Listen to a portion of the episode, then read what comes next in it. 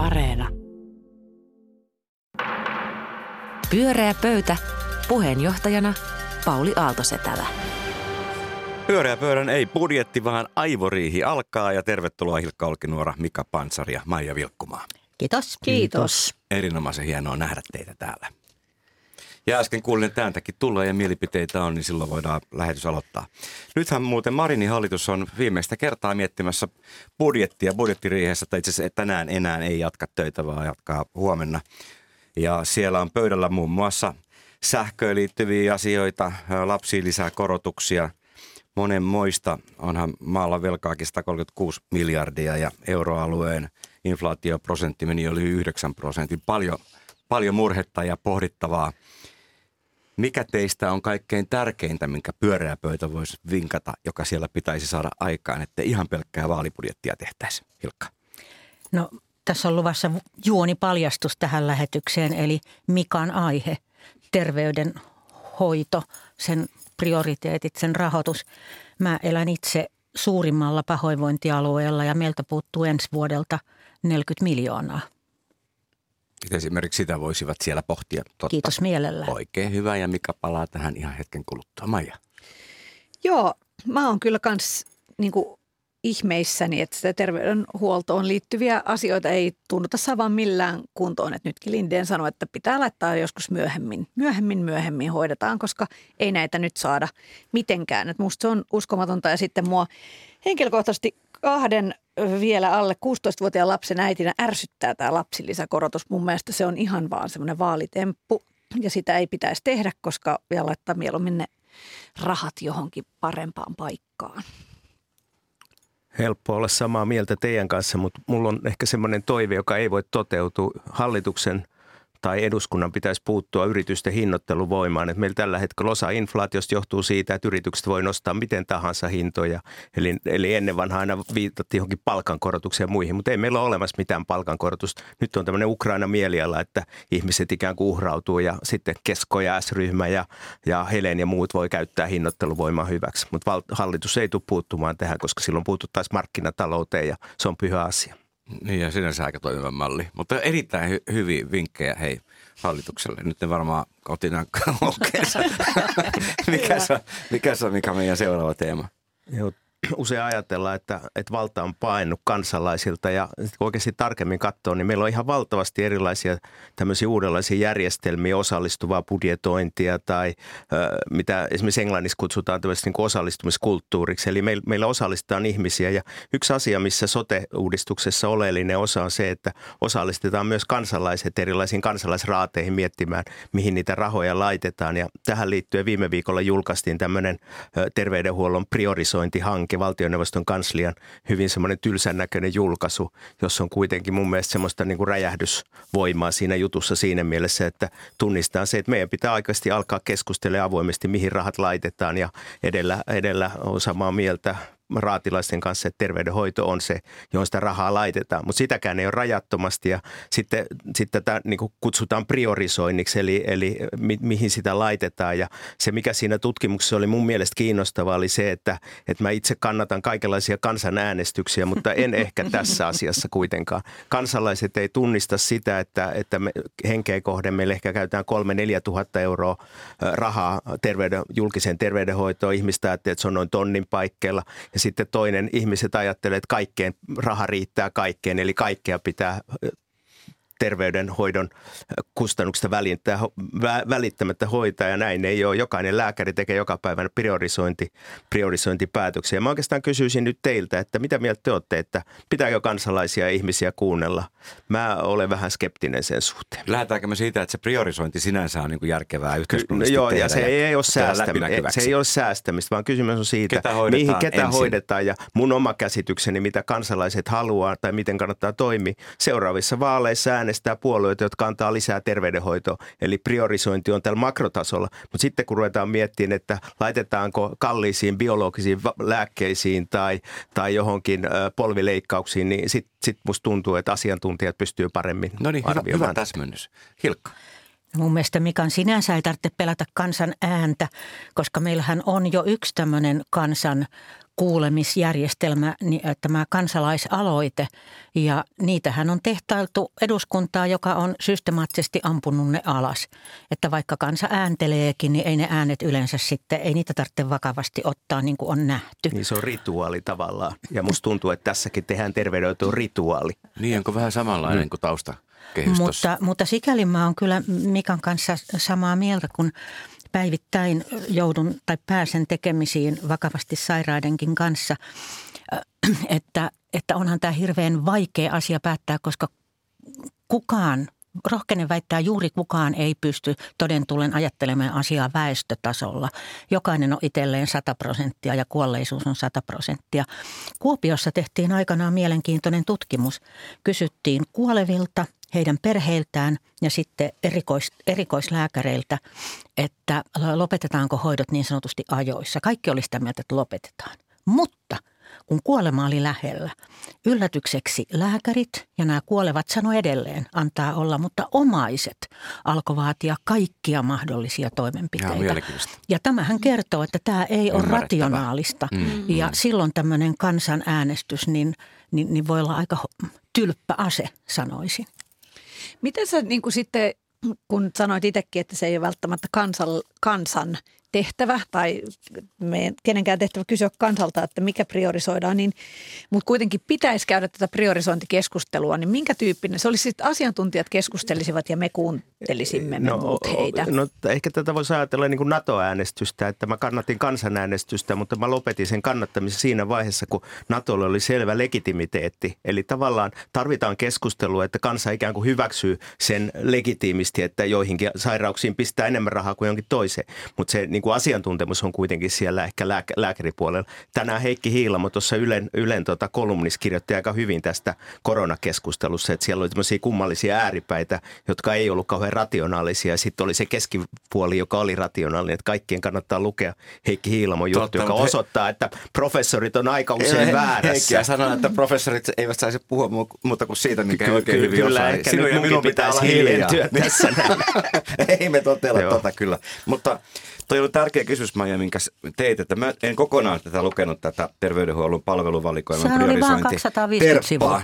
mutta, mutta huomasin, että siellä oli aika yleisellä tasolla kuitenkin, että joku ajatellaan joku Ruotsi vaikka, niin, niin siellä on ihmisarvo on se prioriteetti. Ja sitten norjalaisilla terveyshyötyt, kuinka pitkä elämä, ei menty niinkään niin kuin yksittäiseen kyllä. sairauteen. Joo, joo. Eikö ja, tällä ja, tasolla voitaisiin käydä keskustelua ja, myös ja, niin kuin kaikkien kanssa? Kyllä kaikkien kanssa ja sitten lääkärit tarvii oikeasti tukea siihen, että he, he nythän ne on vähän vaikea oikeusturva. Ne tekee niitä priorisointipäätöksiä, mutta ei mitään yleisiä periaatteita. Ja sen takia pyritään, mutta tämäkin raportti sitten on perustuslaki asiantuntijat, jotka teki asiat vielä mutkikkaammaksi. Eli ei tämä ihan helppoa. Ja, ja pisin osuus siinä oli nimenomaan juridinen puoli. Joo, joo, joo, joo mutta todella vaikeaa. Mutta siis kyllähän nytkin on, niin kuin Mika sanoi, niin on, on ihan päivittäisessä käytössä tämmöinen kuin säästyneet elinvuodet, eli paljonko on jollain hoidolla voitettu aikaa, taikka sitten menetetyt elinvuodet, eli että paljonko ennen Just aikoja näin. ihmiset kuolee.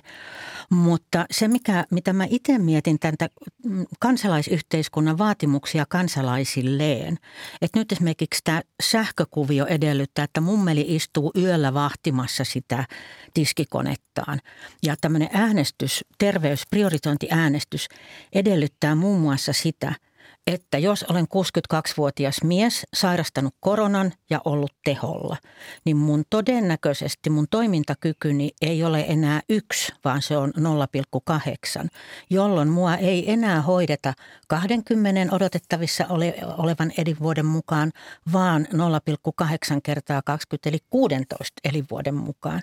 Niin onhan nämä tämmöisiä äh, matemaattisia harjoituksia, jota jota ei voi edellyttää ihmisten ei, ja sitä ymmärtävän. Niin, niin, eikä ihmiset jaksakaan. Siis tästä musta tuntuu, että meillä on sellainen osallistumisuupumus. Kaikki haluaa, että ollaan osallistutaan kaikkeen ja se on oikeasti maailmalla tutkittu tämmöistä niin osallistumisuupumusta, niin en mä ainakaan halua ottaa kaikkien asioihin kantaa.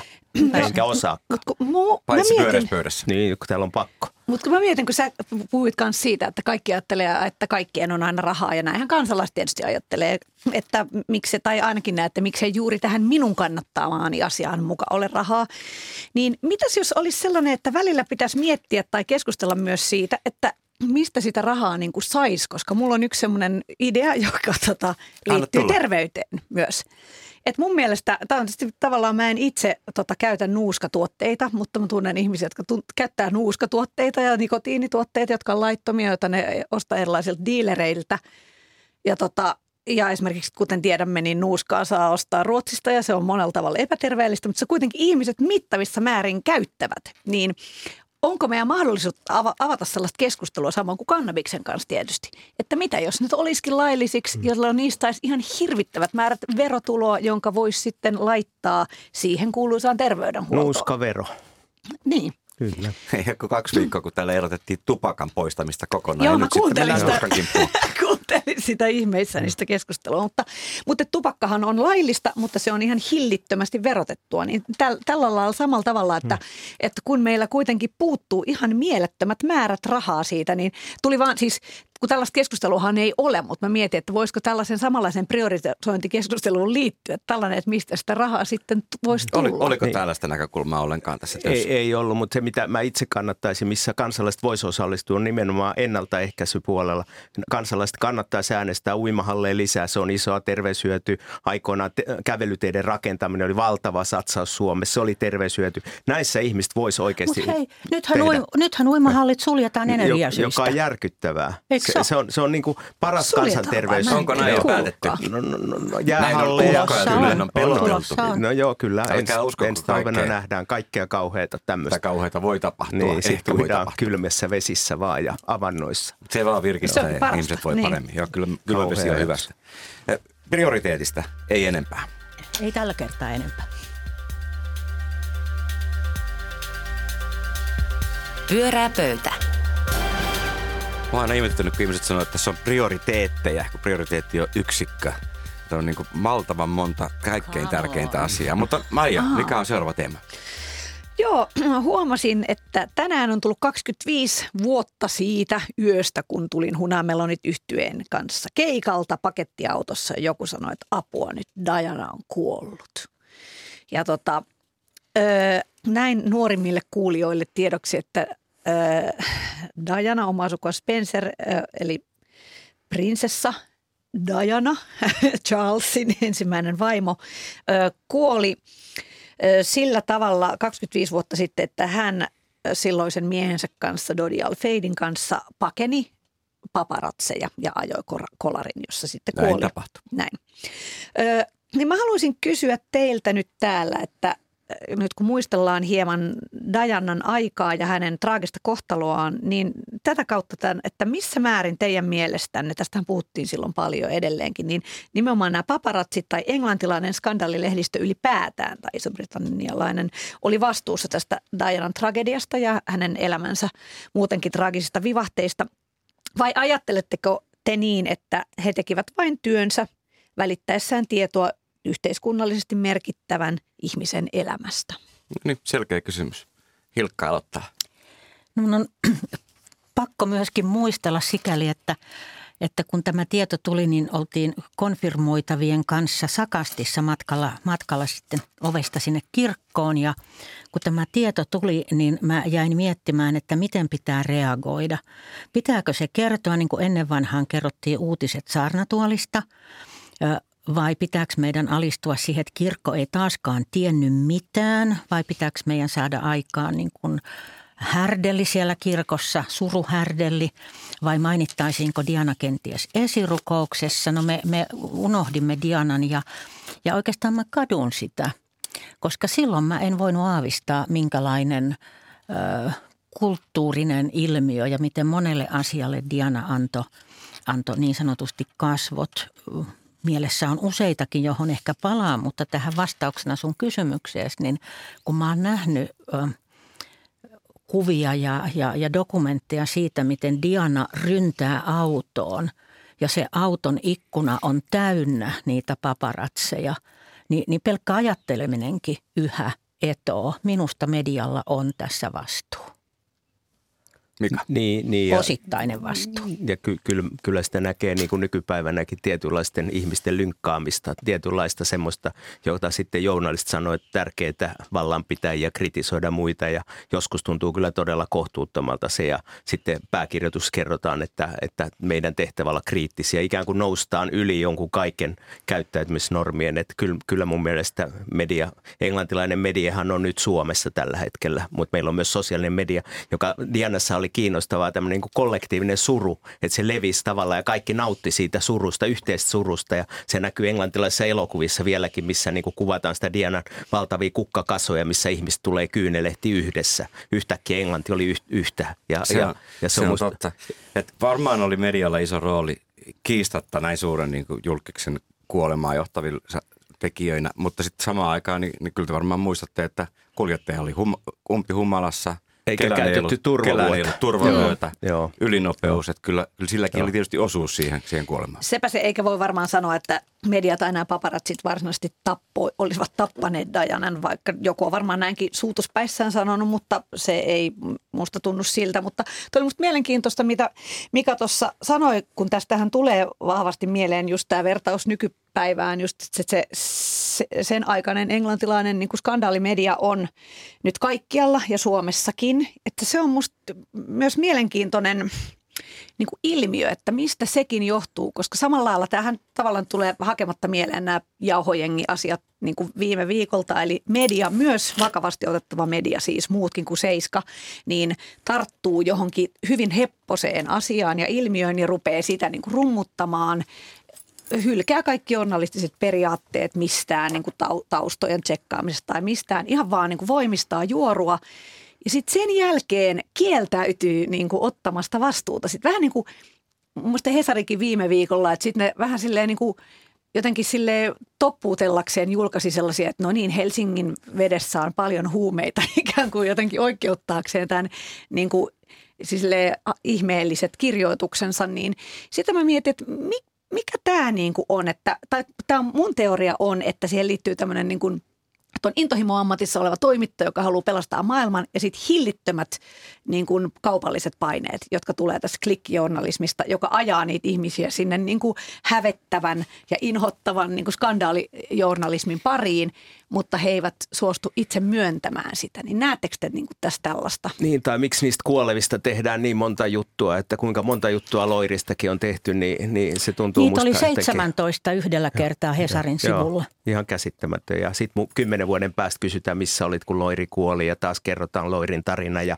jos ei sitten joku muu kirkan tarina, kaikki tämä näin. niin Mä, mä en oikein ymmärrä sitä, sitä niin kuin, miksei silloin, kun ne oli eläviä, miksei niitä nostettu silloin. Että miksi täytyy kuolla, että sä pääset maineeseen. Mun mielestä on vähän kummallista. Diana, niin, Charlesin häitä seurasi 700 miljoonaa ihmistä ja hautajaisia 2,5 miljardia. Mutta et kyllähän siinä mielessä- juttuja niin paljon. Totta. Siinä mielessä tota on Majan kanssa samaa mieltä, että tämä kiimahan on pysyvä ihmiskunnan ilmiö varmaan jostakin, jostakin tuota, äh, kivikaudelta asti. Äh, ne muodot vaan muuttuu. Että jos ajattelee, että Dianan kohdalla niin se skandaali syntyi siitä hänen ensimmäisistä kuvistaan, jossa hänen hameensa näkyi läpi. Ja nyt sitten vaaditaan, äh, vaaditaan tämän kiiman, äh, mediakiiman äh, kirvoittajaksi sitten kuva, jossa kaksi naista nylkyttää toisiaan niin kuin koiratyynyä. Ja, ja, ja siitä, siitä sitten äh, Tämä rähähdetään. oikein keskittyy, että mistä, mistä nimenomaan julkista milloinkin puhutaan. Mutta mitä, mitä itse Dianaan tulee, niin kyllähän hän oli myös hyvin, hyvin niin kuin valmiiksi petattu tämmöinen. Hän, hänet oli valmiiksi heitetty bussin alle moneen kertaan. Hovi oli tehnyt sen, hänet hän palkattiin sinne siitettäväksi. Mm. Hänen oma miehensä halusi toisen, olla, olla toisen naisen tampooni. Hänestä on kirjoitettu kymmeniä rakastajien ja entisten palvelijoiden kirjoja. Ja, ja hän itsekin Niin kuolemansa hyödyn- jälkeenkin vielä valtavan määrän. Nimenomaan kuoleman jälkeen. Ja sitten, sitten tuota, myös se, mistä mä oon itse kyllä myöskin hyvilläni, on se, että semmoiset elo, elokuvat kuin The Queen, Spencer ja The Princess on tämmöistä viimeaikoista tuotantoa. Ja ne kyllä antaa Dianalle muitakin ulottuvuuksia kuin vaan tämän skandaaliulottuvuuden. Kyllä, mutta mä ajattelin just, että Dianan kautta musta tulee hyvin niin tämä myöskin, että mikä se on se skandaalilehdistön niin kuin yksi niistä niin kuin vaaroista. Kun totta kai siinä on myös se, mä en, mä en itse tiedä, että onko se nyt sitten niin hirveätä lukea 17 juttua Veskusta, joka on, on. kuollut, koska se siis oli se on... hirveitä. Ihan hirveitä. mutta, En mäkään siitä tavallaan ärsyntynyt kyllä. Mä, niin, mä en ehkä, si- mutta sen talo- tavallaan, että sitten sit tulee helposti sellainen saippua opera siitä niin kuin maailmasta ja elämästä, kos- jota lehdet vielä niin kuin esittelevät. Eli minusta äh, tota, oli Hesarissa hyvä kolumni siitä, että tota, Englannissahan esimerkiksi kunnian, kuningashuoneessa on aina joku, joka on paha ja sitten joku, joka on hyvä. Ja nämä vaan siis aina Ja naisia. nyt- nyt se on sukupuolita. joka Nyt on se on kauheus. Markle, joka on hirveä. Ja Joo. hän on nimenomaan se, kun katsoo sitä uutisointia, niin hän on niin kuin kuvottava, joka on niin kuin, ja itse asiassa Harrykin on paitsi hänen tossunsa alla, niin myös salaisesti vihaa häntä. Ja niin kuin siihen liittyy niin kuin kaikki mahdolliset jutut, jolla hän yrittää niin kuin saada varmaan Englannin kuningashuoneen jotenkin alas. Ja sinäkin ne aika hyvin tiedät. Kyllä, todellakin, koska se, se on nimenomaan sitä ihminen. Mutta mut me suomalaiset taas voidaan tukea Megania samalla kuin englantilaiset tukee Marinia, että, että meistähän se näyttää vaan hienolta ja pirteältä, että joku kyseenalaistaa kuningashuoneen. Totta, totta. Tietämättä mitään syystä. Mm. Kyllä. Pyörää pöytä. Pyöreä pöytä, suora lähetys ja Aivoriihi päättymässä Hilkan puheenvuoro. No, ihminenhän kestää kurjuutta vaan sen, minkä kestää. Ja ihminen jaksaa ajatella muiden parasta sen, minkä se jaksaa ajatella. Kevään viimeisessä pöydässä mä kysyin, että miten kauan me jaksetaan. Jaksetaanko me yli kesän edes koronaa, ilmastohuolta tai Ukrainaa. Nyt Ukrainan kohdalla on nähty, että avustukset on alkanut hiipua ja kotoutumisen käytännöt ei ollutkaan niin yksinkertaisia kuin siinä alkuhurmassa luultiin. Sodasta onkin alettu nyt puhua, että se jatkuu yli talven, ensi kevääseen ja jopa Pyhä Mika eli Mika Aaltola sanoi lauantaina, että pahinta olisi unohtaa. Eli muunnan hiukan siis keväistä kysymykseni ja kysyn, että miten me ollaan jaksettu, miten me jaksetaan, mitä sinä ja minä, mitä, mitä me tavalliset toivottomuutemme kanssa kamppailevat suomalaiset voidaan nyt tehdä. No niin, sotaväsymys kysymys, Maija. Niin, onhan se tota, sitähän on usein sanottu, että Venäjälle se sodan jatkuminen on hyvä asia, koska ihmiset väkisinkin unohtavat. Se on niin tavallaan ihmiselle tyypillistä ja jopa ehkä osittain pakollista, että se unohtuu, koska muuten ihminen pystyy elämään eteenpäin. Että muistan silloin, kun Jugoslavian alueella sodittiin, niin sehän oli ihan järkyttävää meininkiä monta vuotta, mutta sitten se vaan, ja se oli ihan tosi lähellä, mutta se vaan unohtui, koska sä et mitään muuta voi kuin unohtaa sen. Ja nyt Afganistan. Ja niin, mm. sepä se nyt on koko ajan. Totta kai me samastuttiin Ukrainaan Suomalla, Suomen kansana niin voimakkaasti, että tuntuu, että me emme unohda sitä koskaan, mutta sieltä, siltähän se tuntuu, että se niin kuin, tai ei, musta esimerkiksi siitä tuntuu, että mä en unohda sitä, mutta se toivottomuus niin kuin nostaa valtaa siitä, että sit musta on ihanaa nähdä niitä, että ukrainalaisia tulee vaikka tytärten tota, jalkapallojoukkueeseen, että kivaa kotoutuminen jotenkin edistyy edistyy ja, että toi, ja sitten tulee semmoinen, että toi, voi kun siellä menisi kaikki hyvin, mutta se rupeaa tuntuu niin kuin koko ajan toivottoman siltä, että, että siltä mitä mä nyt ajattelen, niin sillä ei ole mitään vaikutusta siihen, mitä siellä tapahtuu. Se on musta se sodan tragedia nimenomaan, että, että joku hyökkää ja ihmiset ei voi tehdä mitään sille asialle.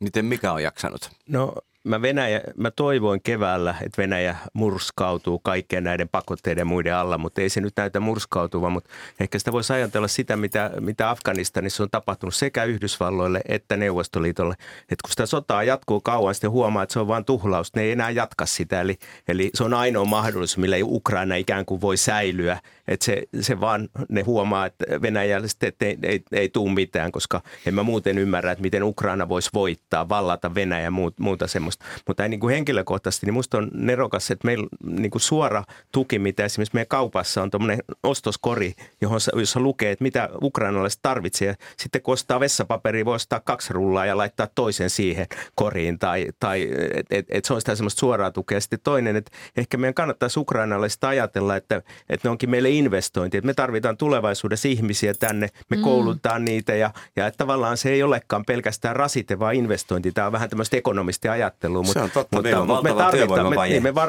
tarvitaan työntekijöitä, niin miksei, miksei sitten satsata kunnolla koulutukseen, pankkikortteihin, kaikkeen siihen, mikä nyt jo näyttää vähän niin kuin olevan huonoa. Niin. joo. Hilkka, syy, minkä tähden mä en aio unohtaa Ukrainaa, on kyllä puhtaan niin kuin suomalaisen pragmaattinen. Se on se, toisin kuin nämä aiemmat sodat, mistä puhuitte, niin nyt Ukraina käy Euroopan puolesta sotaa. Hmm.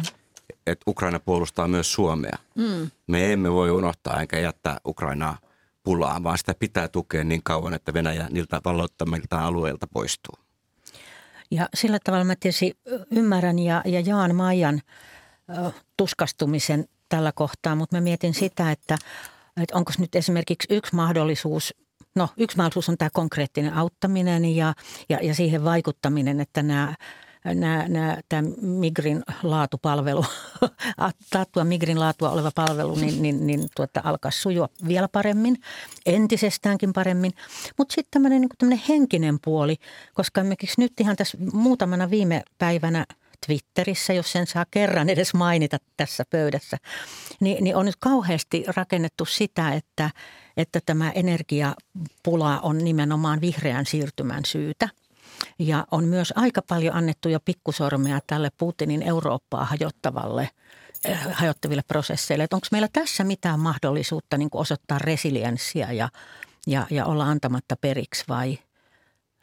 No kun mä oon ollut siis ylipäätään se on jotenkin, totta kai kun on tilanne, jossa tulee talvi Eurooppaan ja ihmisillä ei ole niin kuin ikään kuin energiaa, niin se on selvää, että se on niin, niin kuin hirveä tilanne, enkä tietenkään tiedä itsekään, miten se pitäisi hoitaa, mutta silti mä näen, että tässä kuitenkin on samaan aikaan just tämä niin kuin Venäjän pakotteet ja sitten on ilmastokriisi, että eikö näistä voisi saada jotenkin sillä, että se musta tuntuu oudolta, että, että sitten ruvetaan niin kuin lailla trollaamaan sitä ja just pelaamaan Putinin pussiin, kun voisi ikään kuin yhdistää ne molemmat tavoitteet siinä mielessä, että sitten käyttää tätä sotatilannetta ja tätä kriisiä sellaisena, että pääsisi niin kuin ikään kuin helpommin niihin ilmastotavoitteisiin. Ja musta on ihmeellistä, että tässä ei sellaista ei niin kuin tapahdu, vaan ruvetaan syyttelemään toisia jotenkin riitelemään ja puhumaan niin kuin asioiden totuuden vastaisesti. Niin, mutta Ukrainaa käytetään verukkeena sillä, että me ikään kuin hyväksyttäisiin, että energiafirmat ottaa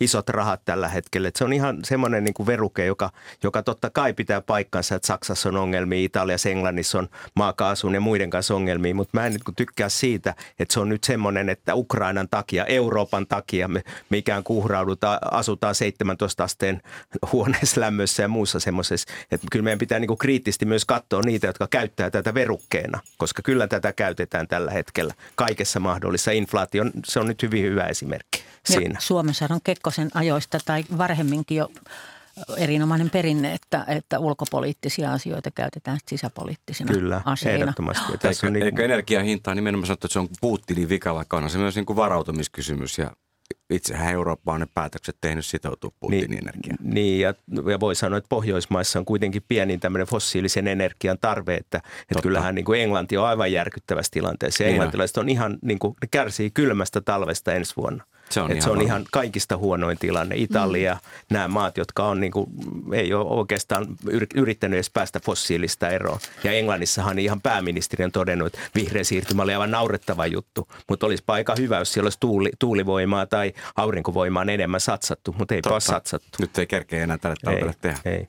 Ja Suomessa juuri luin, että nyt on tehty päätös nimenomaan satsata tuulivoimaan niin kuin Joo, juuri tämän- pohjoismaisella tasolla jopa, kyllä. Joo, joo, ja se, se on tietysti semmoinen niin kuin, ikään kuin hyvä asia tässä hirvittävässä tilanteessa, mitä tapahtuu. Ja kyllähän mäkin, mulla on tota, koirallakin on sinikeltainen kaulapanta, mutta, mutta tota, ei se paljon naurata, koska mä kuulun niihin eläkeläisiin, jolta sen jälkeen kun määräaikainen sopimus loppuu, niin lähes puolet nettoeläkkeestä menee sähköön.